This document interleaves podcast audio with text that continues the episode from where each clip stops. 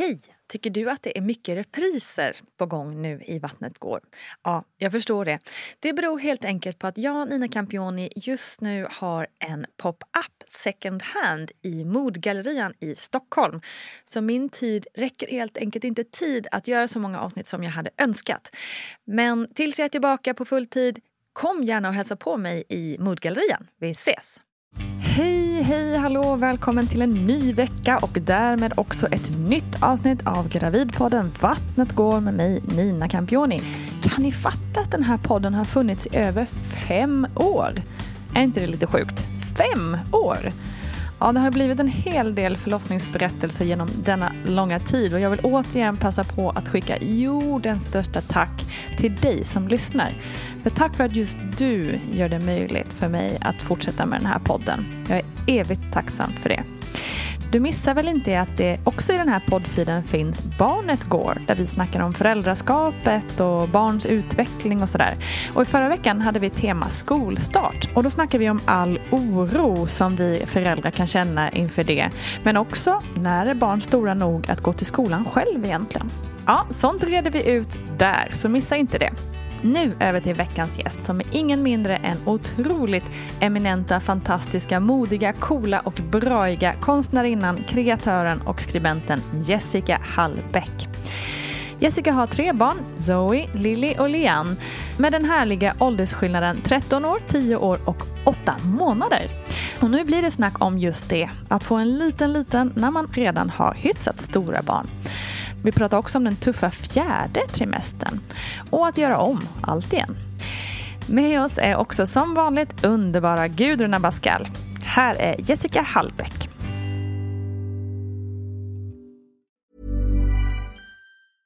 Hej, jag Ryan Reynolds. På Mint Mobile, we like to do the opposite of what Big Wireless does. They charge you a lot, we charge you a little. So naturally, when they announced they'd be raising their prices due to inflation, we decided to deflate our prices due to not hating you. That's right. We're cutting the price of Mint Unlimited from $30 a month to just $15 a month. Give it a try at mintmobile.com slash switch. $45 upfront for three months plus taxes and fees. Promo rate for new customers for limited time. Unlimited more than 40 gigabytes per month. Slows. Full terms at mintmobile.com. Ever catch yourself eating the same flavorless dinner three days in a row? Dreaming of something better? Well, HelloFresh is your guilt-free dream come true, baby. It's me, Kiki Palmer.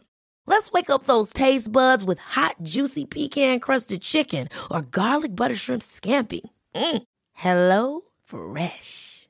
Stop dreaming of all the delicious possibilities and dig in at HelloFresh.com. Let's get this dinner party started.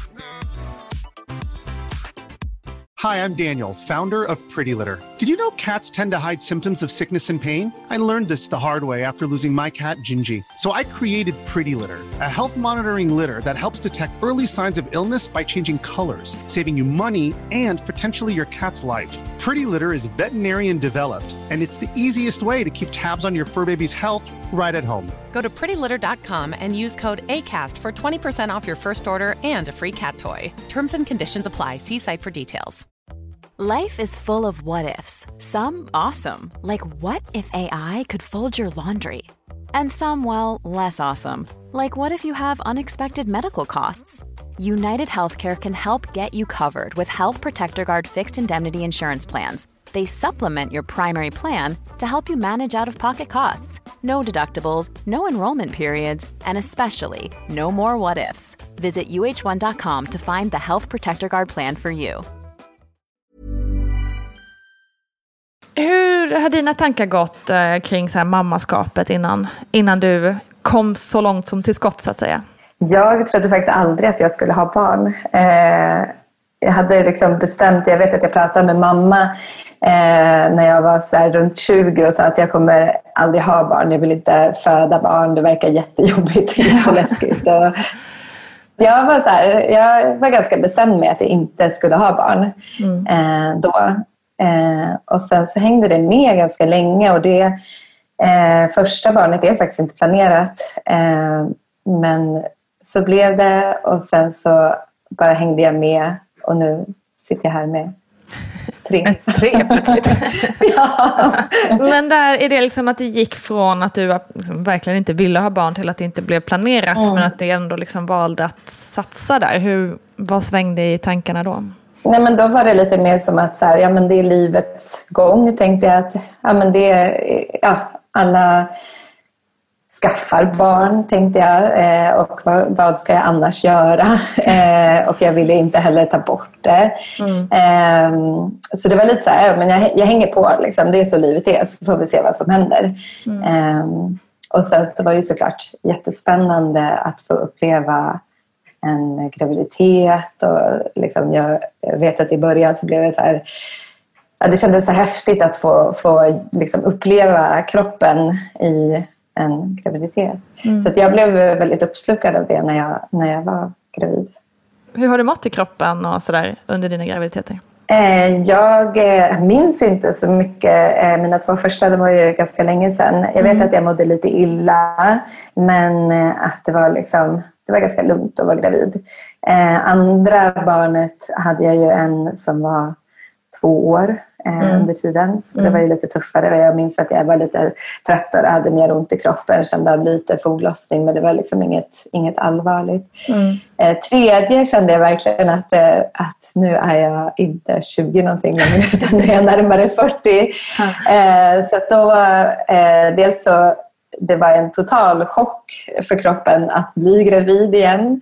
Eh, jag var så enormt trött, jag mådde så illa. Jag, eh, eh, jag var helt golvad liksom, av alla hormoner. Eh, och inte alls beredd på det faktiskt. Och sen så fick jag problem med foglossning också i slutet. Så den var ganska tuff den graviditeten. Det är lite det jag, för jag, jag är ju 42 nu och liksom har, nu, nu har det eh, skeppet seglat för jag har dessutom kommit in i tidigt klimakterie så det kommer inte bli några fler barn här. Men där innan, innan jag fick veta det så gick vi och drömde lite om en trea. Men då var min största oro den liksom att man kände Shit, kom, Klara, liksom, man, man, kände ju man känner ju sig pigg och liksom, fräsch som 42. Men den påfrestningen ändå, den är, den, det märks att man blir äldre liksom, i kroppen. Ja, ja, men så är det, så är det verkligen. För nu är dina barn alltså 13 år, 10 år och 8 månader. Eh, så ett liten, en liten sladdis som det kallas. Hur gick tankarna där i liksom, planerandet eller vad man ska säga? Återigen så hade jag tänkt att jag aldrig mer skulle ha barn. eh, jag var så väldigt klar med det. Eh, jag eh, separerade från mina tvåbarns eh, pappa när min yngsta var strax innan hon var ett faktiskt. Okej. Eh, och hade varit ensam med dem i, vad kan det bli, många år, typ sju år kanske. Eh, och varit singel och haft ett härligt liv tyckte jag. Sen träffade jag en kille som väldigt gärna vill ha barn och då tänkte jag att antingen så måste jag ju släppa honom och för att han, han eh, måste ju få liksom möjlighet att skaffa barn. Han har ingen, eller hade inga barn sedan tidigare. Eller så får jag skaffa en sladdis och då bestämde jag mig för att eh, vi kör. Härligt. Ja. Så då, då blev ni en stor familj. Ja, det blev vi. och eh, det är helt fantastiskt. Alltså, det är så roligt att ha två äldre barn och en liten för att de är så himla, himla härliga med henne. Eh, och så otroligt eh, hjälpsamma. Det är så mycket enklare att ha en liten med, med liksom fyra famnar blir det då hemma. Ja, exakt. Jättelyxigt för henne. Lea, Ja, Ha så många famnar att trilla så- in i. Verkligen, så bortskämd. Fint, bortskämd med kärlek.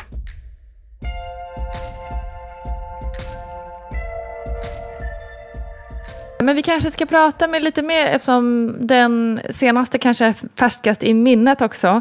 Ehm, du nämnde lite om att du mådde lite sämre och liksom rent tröttare och foglossning och så vidare. Men kände du någon skillnad också mentalt? Hur liksom i, i så här förberedelseprocessen och liksom för nu, jag tänker i och med att nu har det ändå gått tio år så nästan som att man är gravid första gången igen. Alltså när jag tänker på så här, hur man ska förbereda sig på förlossning och sådana grejer. Ja men precis, och så var det ju. Eh, och det vet jag att jag sa till min barnmorska eh, direkt att eh, behandla mig som en förstföderska för det känns så.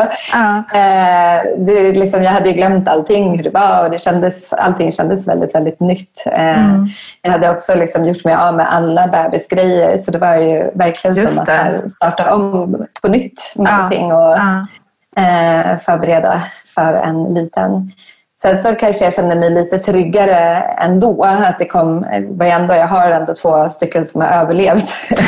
så det kändes ändå liksom lite lugnare på det sättet. Mm. Eh, men sen det här med hur, att gå igenom en graviditet igen kändes liksom som att jag hade glömt så himla mycket om hur det var. Och, mm förlossningen kändes, liksom, när jag tänkte på den kändes det väldigt liksom, overkligt även mm. om jag hade gått igenom två stycken tidigare. Mm.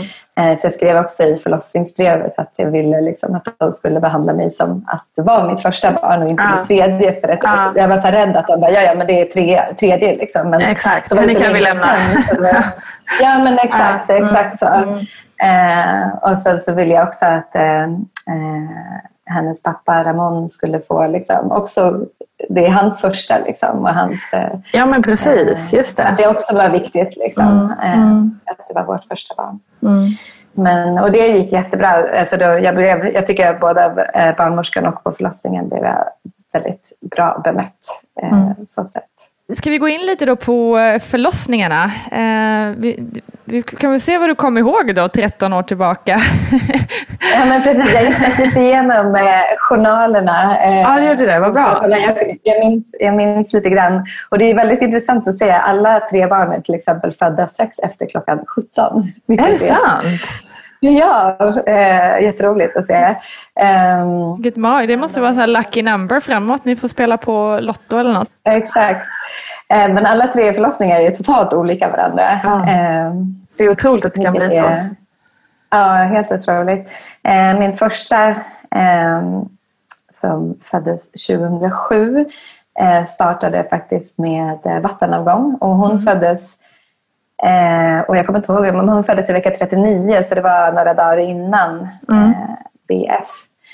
Eh, och det startade med vattenavgång på kvällen, helt eh, totalt chockad. Jag hade inte liksom hunnit ställa mig in på att det var snart dags än. Mm. Det startade med vattenavgång och verkar väldigt eh, fort, typ nästan okay. exakt samtidigt. Ah, så nästan lite Hollywood-aktigt då? Med... Ja, men verkligen. Som man säger, det händer inte. Det händer bara på film. Exakt, och så är det första och så händer det. Så jag sitter där i, i total chock. Liksom. Ah. Och det var verkligen så här, jag kommer ihåg, jag var ensam hemma och låg i soffan och det blev det här knäppet liksom, som man har hört om. Mm. Eh, att det liksom verkligen det känns som att någonting spricker liksom och knäpper loss.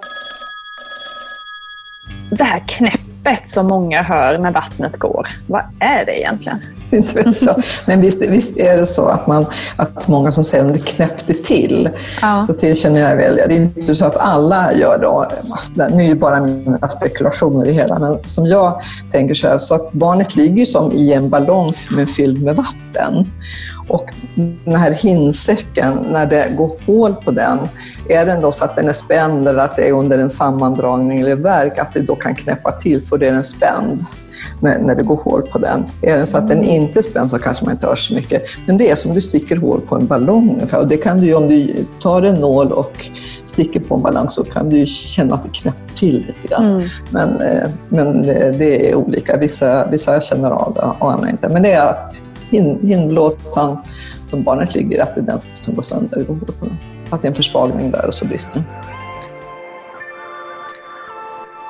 Men verkarna kom igång och jag eh, var hemma hela natten faktiskt med verkar. Eh, och åkte in på, tidigt på morgonen. Jag tror jag mm. var inskriven vid sextiden och då var jag öppen fyra centimeter. Mm. Eh, och det var jätteskönt, minns jag, för jag var livrädd för att bli hemskickad. Ah. Som alla.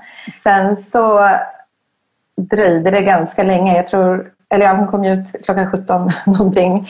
Eh, så det tog en dag. Mm. Eh, och hon, eh, hon förlöstes med eh, surklocka. Okay. Eh, för att jag eh, var verksvag på slutet. Liksom. Hon, hon kom inte ner ordentligt. Mm. Eh, så jag hade både, jag fick epidural som inte tog riktigt ordentligt. Eh, så jag var liksom, efter sen förlossningen så kunde jag inte känna mina, mina ben, eh, vilket var jätteobehagligt. Eh, och sen så fick jag verkstimulerande då, och sen tog hon till slut beslutsklocka. Eh, Hur var det då? det var, det var en ganska så här, jag, jag minns att jag gick in i mig själv så mycket och att jag liksom stängde av världen eh, lite. Eh, så jag har liksom inte, jag kommer ihåg efteråt att jag minns inte så mycket av själva förlossningen. Det var ganska traumatisk eh, tycker jag. Dels för att det gjorde så Eh, jag tyckte att det gjorde fruktansvärt ont, liksom, när, eh, speciellt när de satte in eh, verkstimulerande. Eh, så, så blev det så fruktansvärt jobbigt så att jag inte liksom, kunde hantera det längre. För jag kunde, kände att när jag hade varit hemma och liksom, jag hade ändå klarat mig ganska långt eh, och jag hade öppnat mig eh, ganska mycket innan de satte in det. Eh, och det hade liksom gått bra med jag hade lustgas. Jag hade klarat mig ganska långt utan någon eh, liksom verk. Smärtstillande, tack. eh, och, och sen så när det kom in så, så blev det så otroligt eh, jobbigt. Liksom. Eh, så det var, det var en traumatisk upplevelse. Jag fick inte alls den här när man får upp bebisen på magen så kändes det bara jättekonstigt allting. Eh, mina ben var liksom bortdomnade eh, och jag när vi sen låg på BB minns jag att jag verkligen, verkligen inte ville åka hem. Jag var så totalt livrädd. Jag ville inte ens gå ut från BB-rummet liksom, för att jag kände att det var, nej, det var alldeles för läskigt. Det kan jag känna igen. Det är en väldigt så här, säker liten kokong man hamnar i Ja. ef- efteråt. Liksom. Och det känns ju väldigt tryggt inom de där liksom, fyra väggarna. Verkligen, verkligen. Men sen kom vi hem och sen gick det bra allting. Så det var ju liksom, eh, eh, jag kan tänka mig att det är en ganska vanlig upplevelse som Mm, det förstföderska. Att det, är, liksom, det, det är otroligt traumatiskt, eller kan vara, att vara med om en förlossning och Mm. all den här smärtan och man har aldrig varit med om det förut och sen få liksom en, en bebis att ta hand om. Det är ju helt bisarrt. Ja, jag vet det. Om man, ja, även om man har liksom gått och tänkt på det hela så är det så otroligt mycket fokus. Liksom, man fokuserar på själva graviditeten eh, och sen att det verkligen kommer en bebis är så overkligt, tänker jag.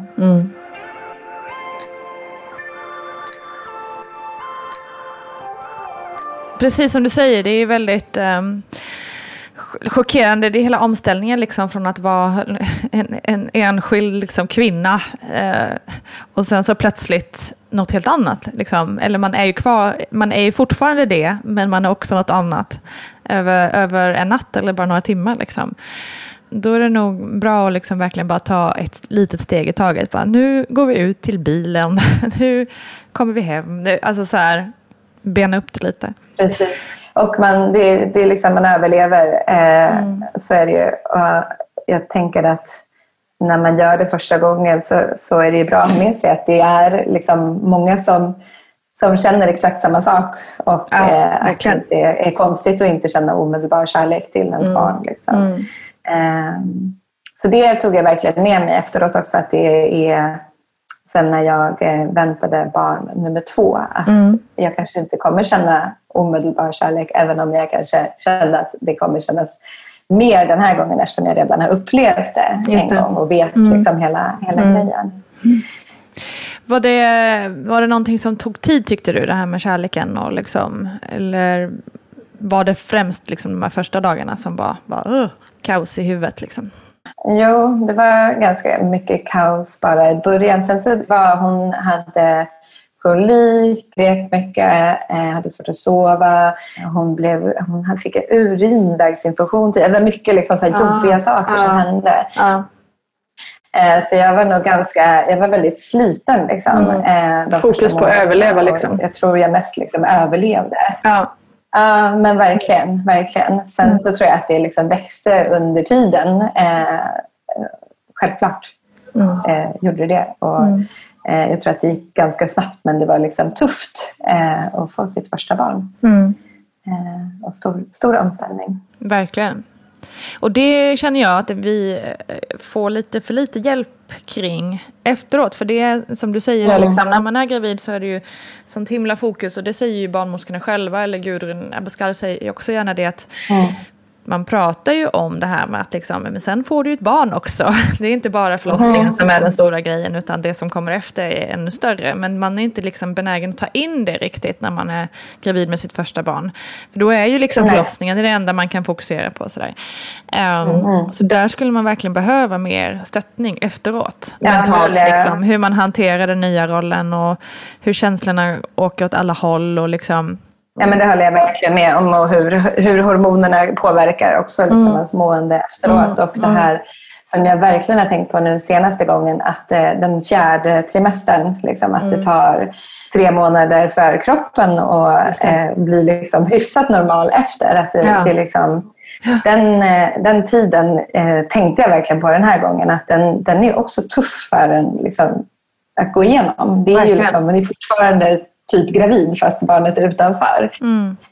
Um, och det blir ju mycket lättare om man tänker att så här, ja, men det är fjärde trimestern, det, kom, det känns så här den här Sant. tiden och det kommer gå över. Mm. Uh, så det, det tyckte jag var, det tycker jag man borde prata mer om faktiskt. Ja, det är verkligen bra faktiskt. Bra, bra begrepp, fjärde trimestern, verkligen. Mm. Mm. Ja, men det tycker jag. Det har du rätt i.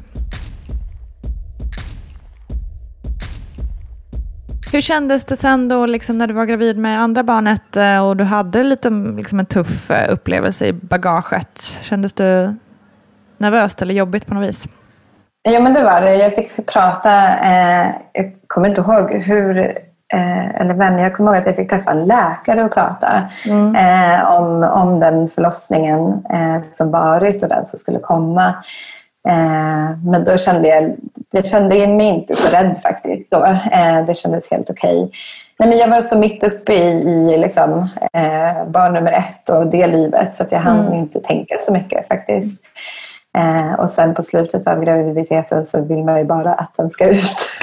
eh, och jag var så otroligt eh, stor andra gången. Eh, hade en gigantisk mage. Eh, så då Nej, men jag, jag, var, jag bytte eh, faktiskt sjukhus. Eh, okay. Jag kände att jag ville inte föda på samma. Eh, Nej, just det. Ja. Jag bytte och då kändes det eh, lite bättre ändå. Mm. Okay. Mm.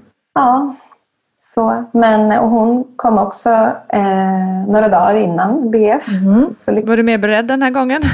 eh, jag var lite mer beredd. Då, var jag också, så här, då gick jag och väntade. Då hade jag ju, så här, en vecka innan. Nu, nu vet jag ju att så här, eftersom det kan hända. så, ja, så kan det hända igen. Så då var jag verkligen mer beredd. Mm. Eh, men, men det startade inte eh, som en film utan det startade med verkar mm. mitt i natten faktiskt.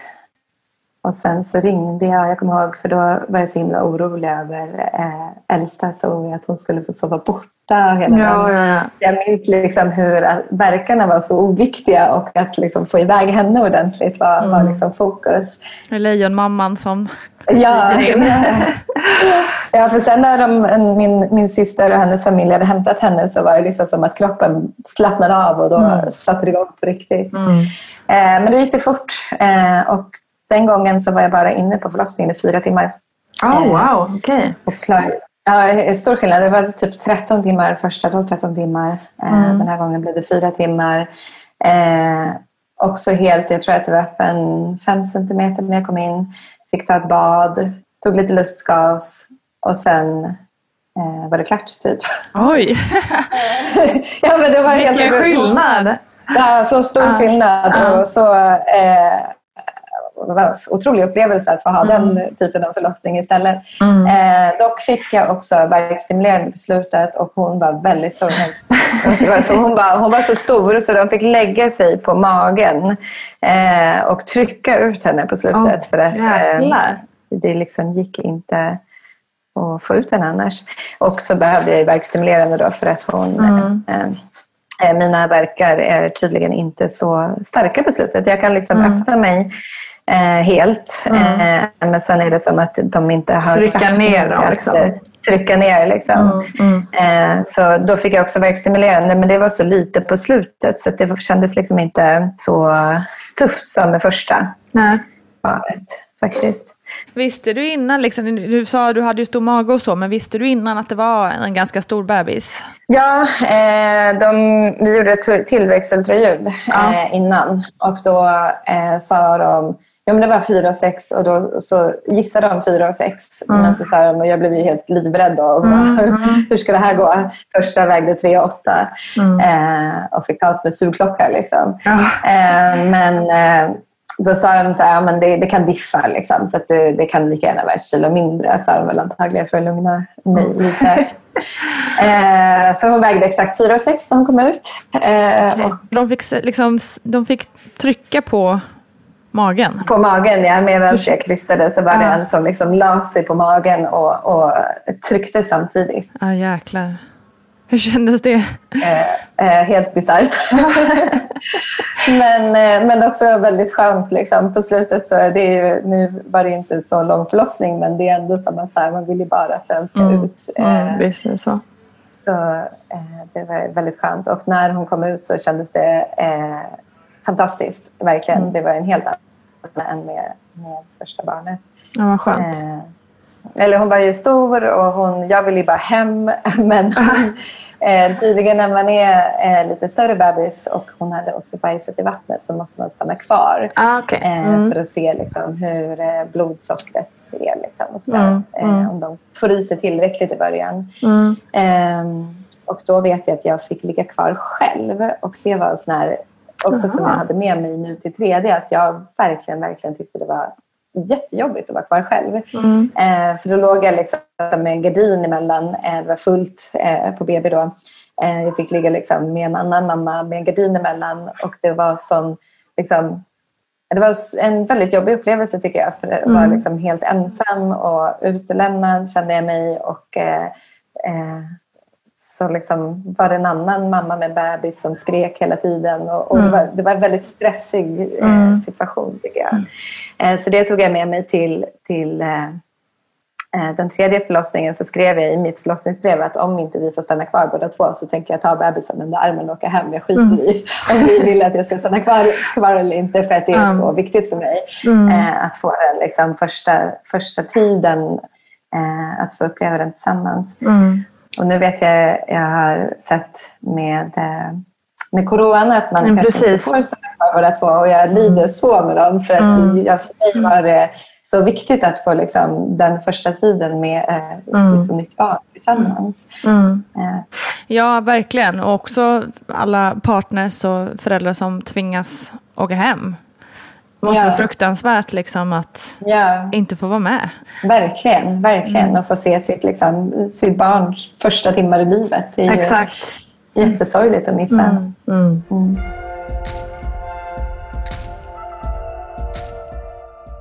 Okej, nummer tre. Hur gick det till där då?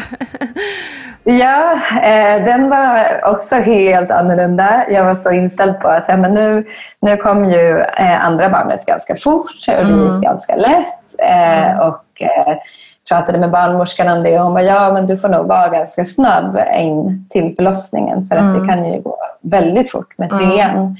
Mm. Så liksom, ja, känn verkligen efter och var inte rädd för att åka in för tidigt. Mm. Eh, utan åk när du känner att du behöver det.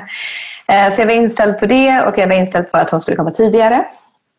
Eh, hon eh, kom verkligen inte tidigare än det. Utan hon gick över och jag var så otroligt frustrerad. Eh, det var jättejobbiga dagar att gå över tiden. För att jag var så inställd på att föda tidigt. Min barnmorska var också så här, ja men du, eh, det, det ser jag på dig, du kommer ju föda. Mm. Men hon var beräknad till, jag tror 23 november. Och i oktober, i slutet av oktober så sa min barnmorska att så här, men jag skulle inte förvåna mig om hon kommer snart. Så jag liksom gick från hela november, trodde jag att hon skulle komma när som helst. Ja. ja. men det var så jobbigt. Jag trodde hon skulle komma när som helst hela november och hon kom inte först första december. Så det var en lång väntan. Längre november än någonsin liksom. Ja, ja, ja. ja. Och jag kände sån så här på slutet jag fick sån så här prestationsångest för alla hör av sig hela tiden ja. efter liksom, ja. BF och bara Nej, men idag, jag känner idag att mm. den kommer. Jag bara, ja du känner det. jag känner inte det.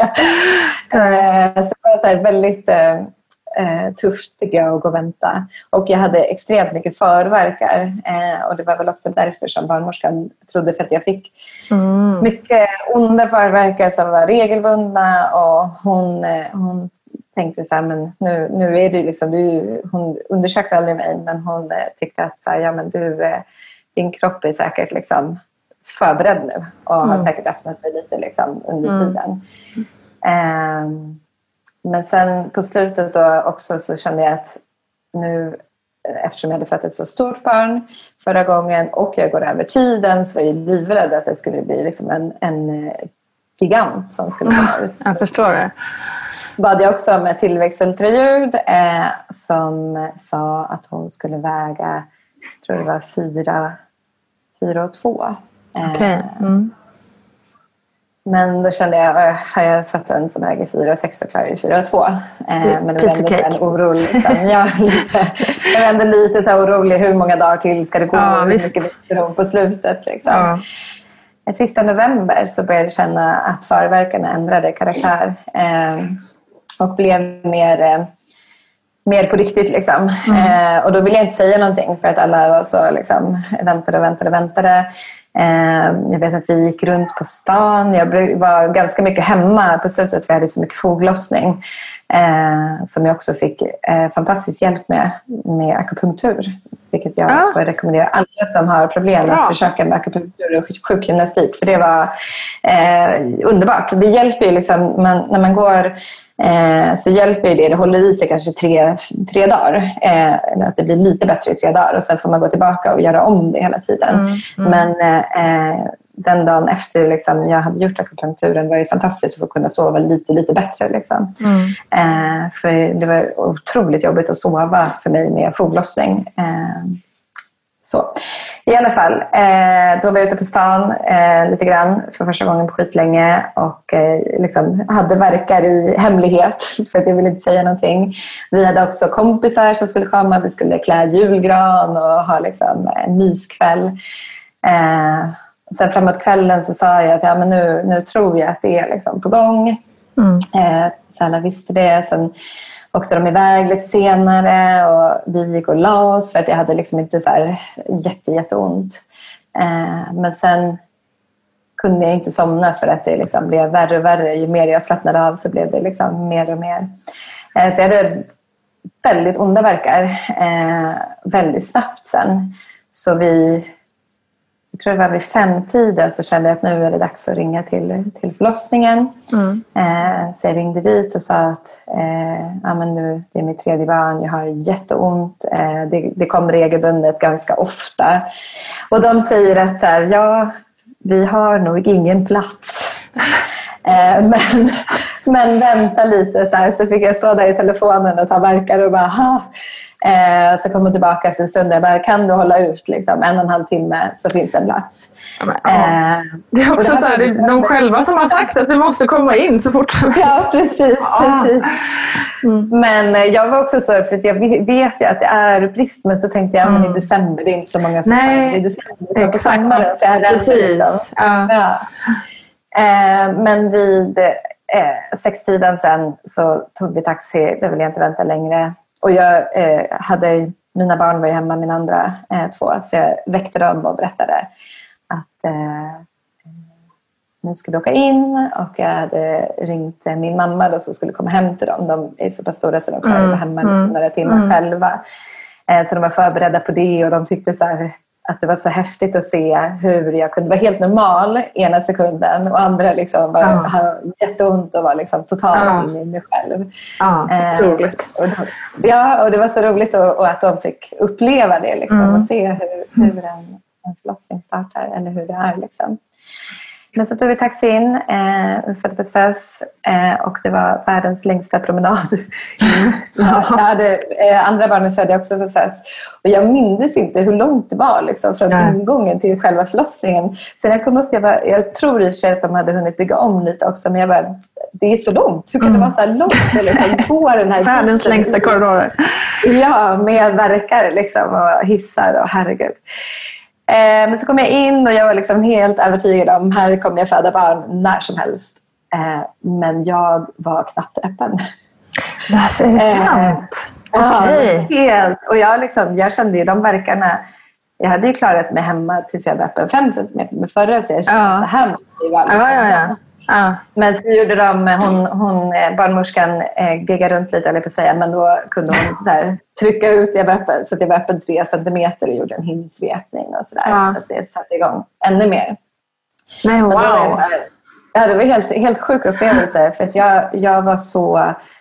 Eh, jag blev i chock liksom, över att det var så lite och jag hade haft så otroligt ont. Eh, men så började jag, då tänk, jag hade bett om ett bad och då hade jag tyvärr inte eh, fått ett rum med badkar så jag fick ta en dusch.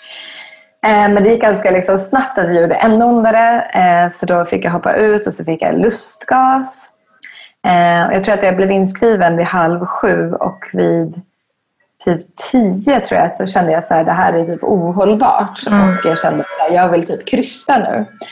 Och då eh, kommer det in sen, jag kommer inte ihåg vilken tid, men det kommer in en, en barnmorska som undersökte mig och eh, eh, upptäckte att hon ligger lite fel med huvudet.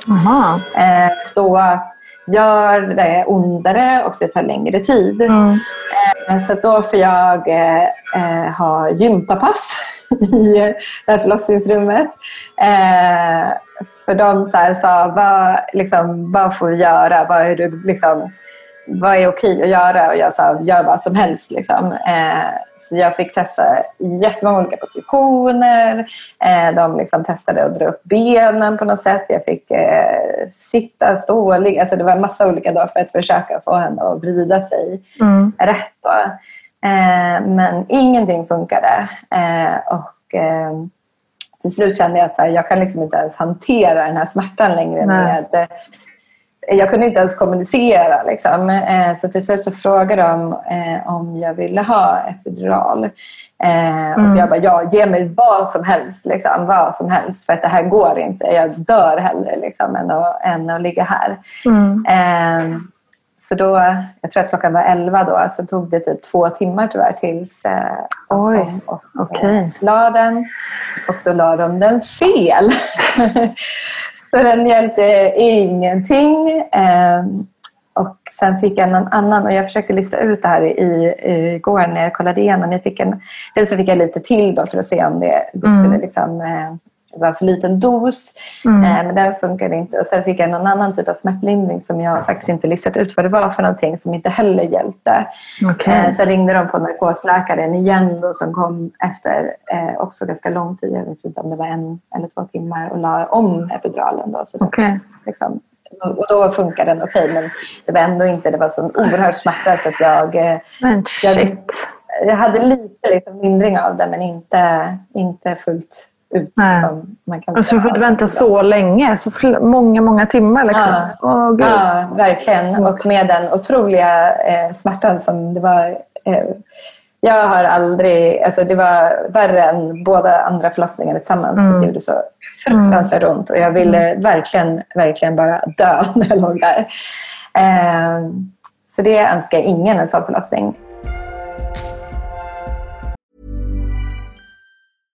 Hey, I'm Ryan Reynolds. At Mint Mobile, we like to do the opposite of what Big Wireless does. They charge you a lot, we charge you a little. So naturally, when they announced they'd be raising their prices due to inflation, we decided to deflate our prices due to not hating you.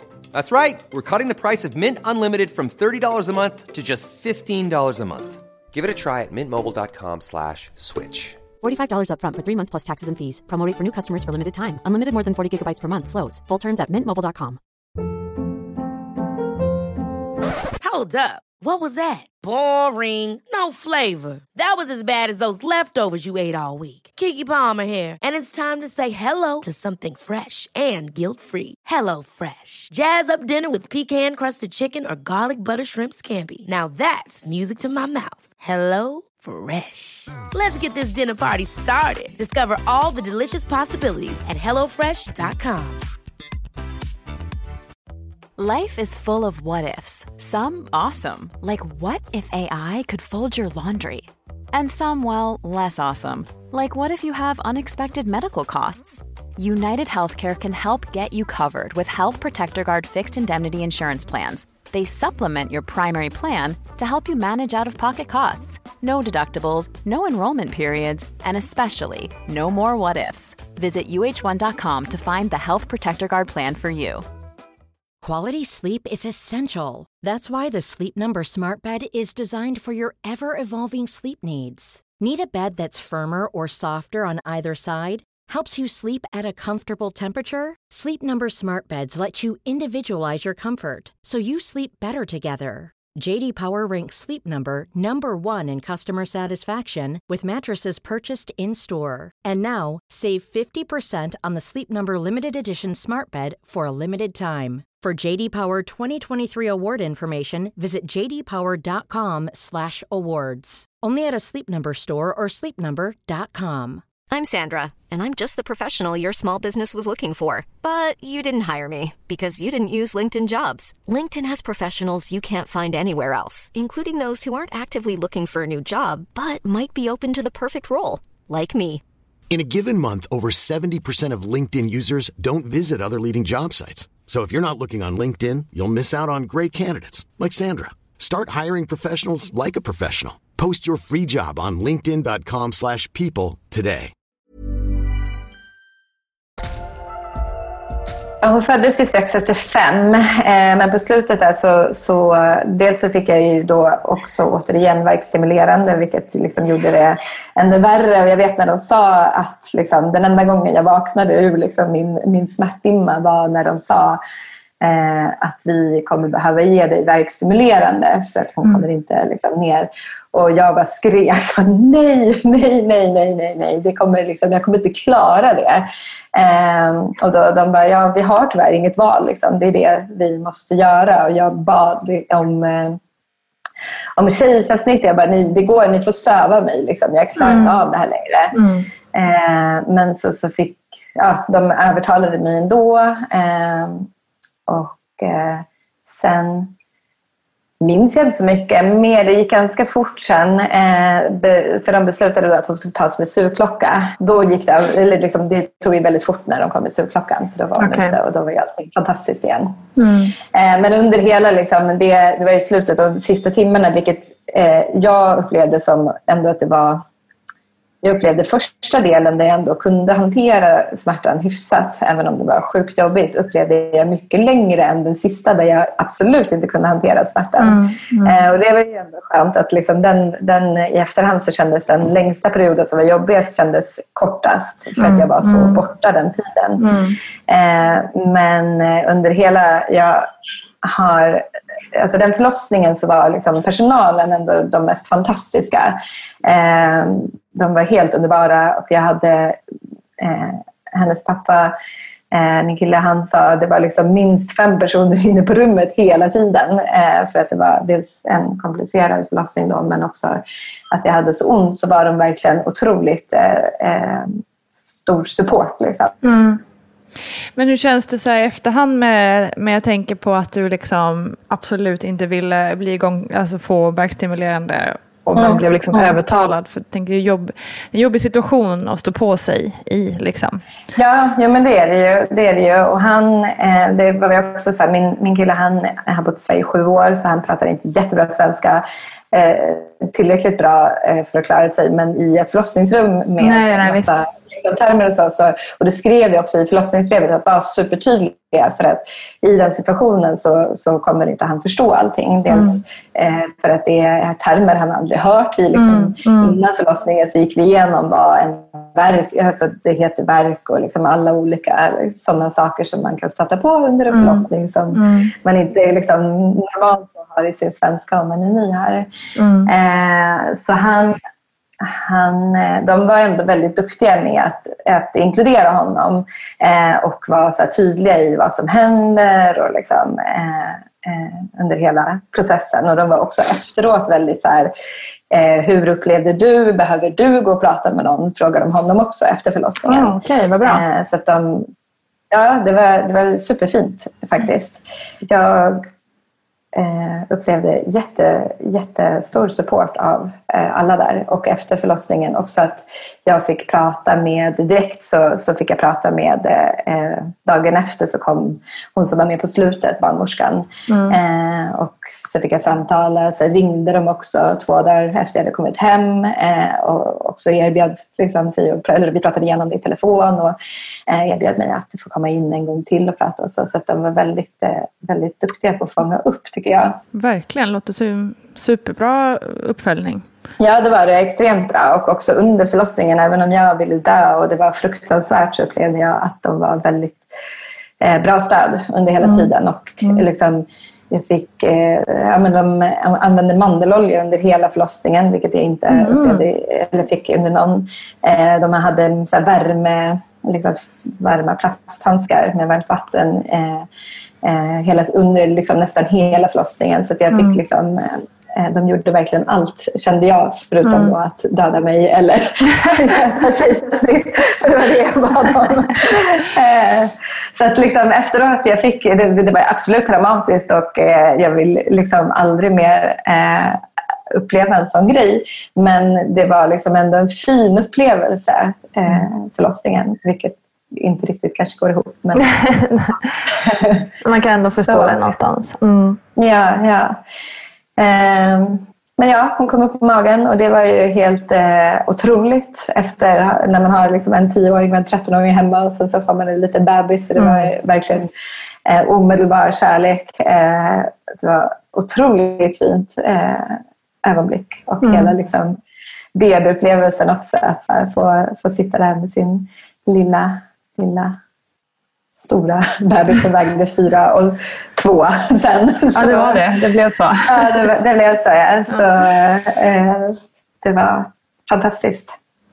Ja, men jag tänker det måste vara väldigt speciellt när man, som du säger, har två stora barn. Att man kanske har tänkt att man var färdig och så vidare.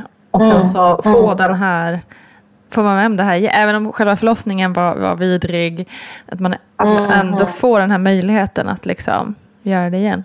Exakt, exakt. Det, ja, det var jättehäftigt. Och mm. så, ja, men det var nybörjare eh, samtidigt som att det inte var det. Liksom. Att mm. det, det kändes som att så här, nu gör jag om det här och jag, jag eh, har ju klarat, som jag sa innan, eh, två har överlevt så jag borde ju klara mm. det här också. Mm, eh, och sen så var det så fint, det kändes så fint att få ge det till min kille liksom, som har önskat sig barn så länge. Att mm. eh, få se han, liksom, hans eh, liksom, första ögonblick med, mm. med sitt liksom, barn. Ja, det var mm. jättefint. Mm. Sen så har det, det är så roligt med, med olika kulturkrockar. När vi skulle hem från bebisen så jag bara nej, jag fick inte med mig bilbarnstolen, eller babyskyddet heter det. Uh. Så jag bara, hur ska vi lösa det här? Liksom, vi ska åka taxi hem, vi måste hämta det. Och så här. Han bara, nej men vi tar väl tunnelbanan. Jag bara, är du knäpp? Vi kan inte åka tunnelbanan. Där. Han bara, varför inte? Du kommer ju åka tunnelbana om två dagar ändå. så uh. Till slut, han övertygade mig. Vi var kvar på BB två, två nätter fick vi vara kvar eftersom hon tog specialklocka så måste de eh, observera. Mm. Sen så andra dagen, jag bara okej, okay, vi gör det. Så jag tog henne i en stor så här, rosa päls. Så klädde jag på henne, hade liksom henne under pälsen. Och det kändes verkligen som att jag kidnappade ett barn. jag sprang ut med henne under där. Eh, eh, gick till tunnelbanan som är typ 10 minuters promenad från SÖS. Eh, och så åkte vi hem. det, det är också så jäkla coolt ju. Att ja, kroppen fixar det liksom. Ja, det var så häftigt att känna liksom, mm. bara, traska hem. Liksom. Ta ungen under armen och dra. Nej, det var kul. Ja. Jag tänker också på det här utifrån ditt eh, konstnärskap. Alltså, du är ju väldigt politisk i ditt konstnärskap. Och så här. Hur har dina barn och, och mammarollen påverkat ditt konstnärskap? Eh, ja, det har det väl. Eh, det har ju liksom, eftersom vi har två barn sedan tidigare så har ju liksom barn och eh, familjeliv liksom och det har alltid varit i mitt huvud. Eh, mm. sen så har det ju påverkat såklart när hon kom ännu mer för att det blir ju otroligt, det är ju otroligt intensivt att ha en bebis hemma. Mm. Det är ju väldigt svårt att hinna med någonting annat. Även om vi har varit båda två hemma från den dagen hon föddes så är det ju ändå pyssel att få ihop dagarna.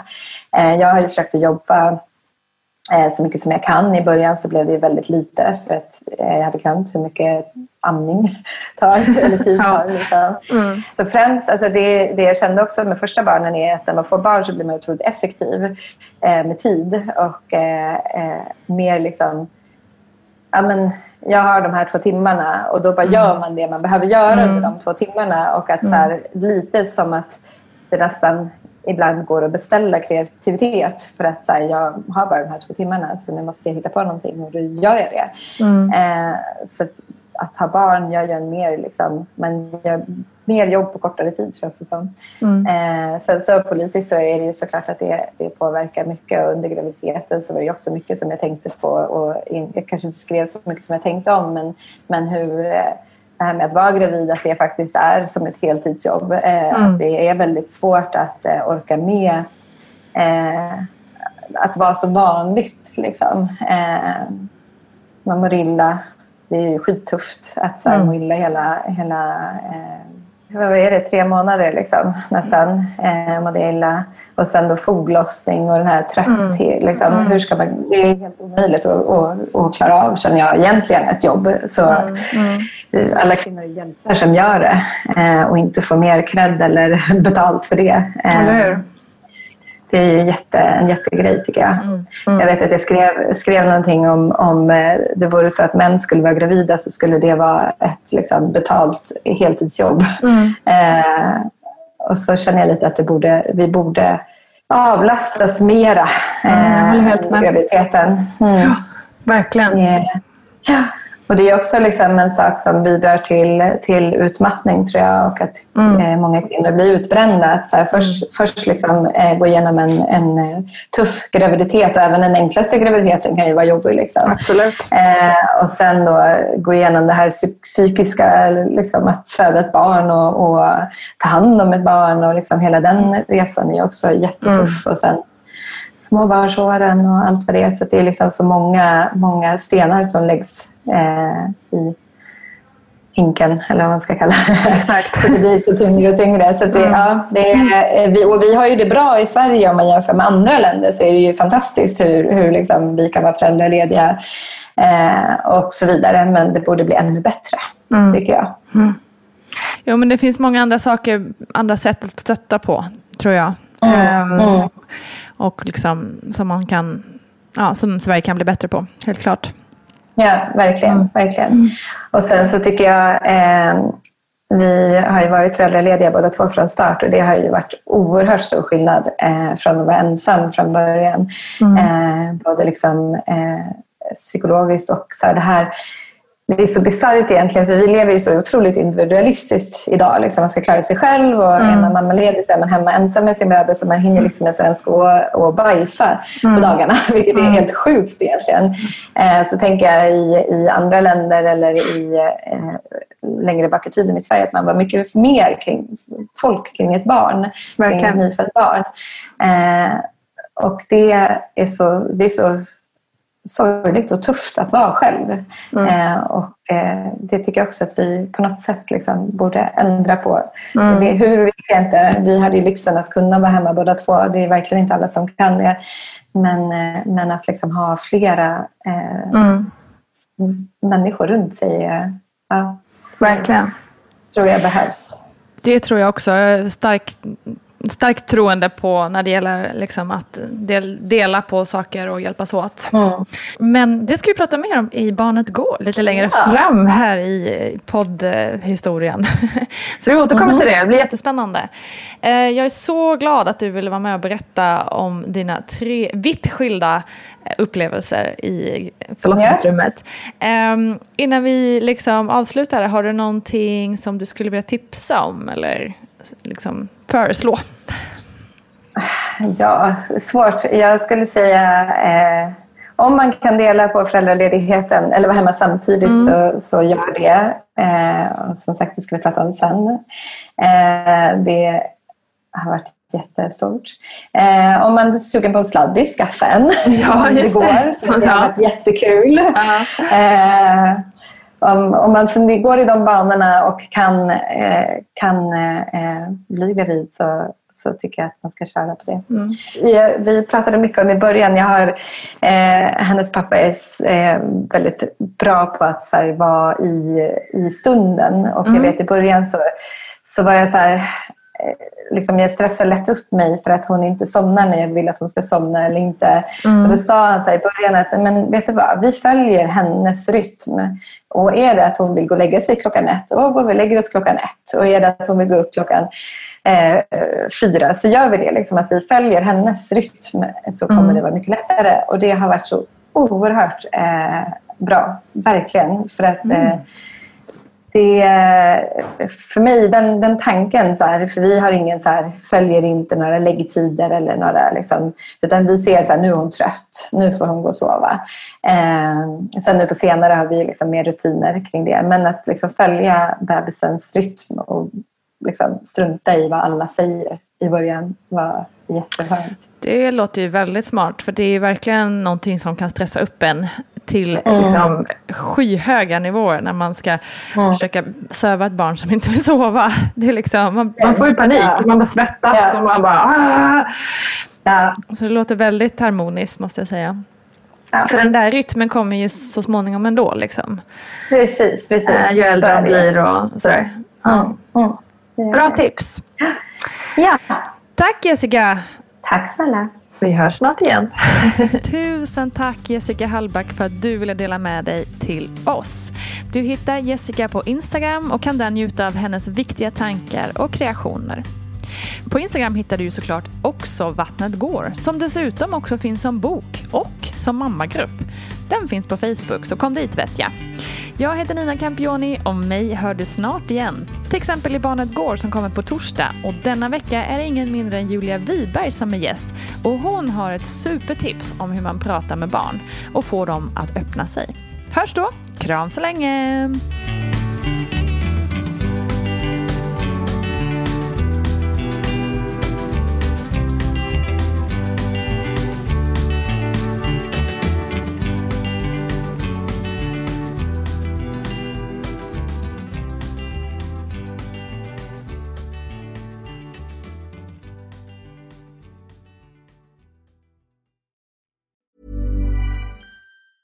Even on a budget, quality is non-negotiable. That's why Quince is the place to score high-end essentials at 50 to 80% less than similar brands. Get your hands on buttery soft cashmere sweaters from just 60 bucks, Italian leather jackets, and so much more. And the best part about Quince, they exclusively partner with factories committed to safe, ethical, and responsible manufacturing. Elevate your style without the elevated price tag with Quince. Go to quince.com slash upgrade for free shipping and 365-day returns. Ever catch yourself eating the same flavorless dinner three days in a row? Dreaming of something better? Well, HelloFresh is your guilt-free dream come true, baby. It's me, Gigi Palmer. Let's wake up those taste buds with hot, juicy pecan-crusted chicken or garlic butter shrimp scampi. Mm. Hello Fresh.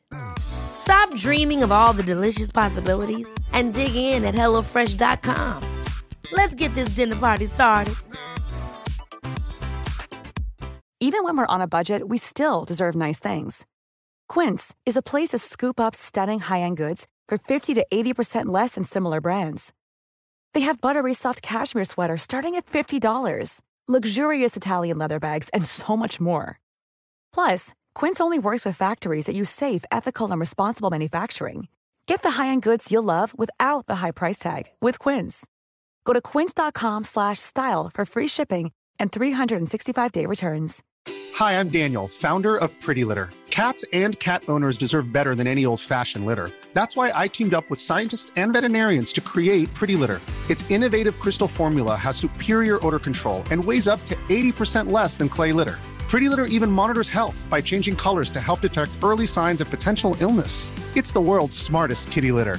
Go to prettylitter.com and use code ACAST for 20% off your first order and a free cat toy. Terms and conditions apply. See site for details.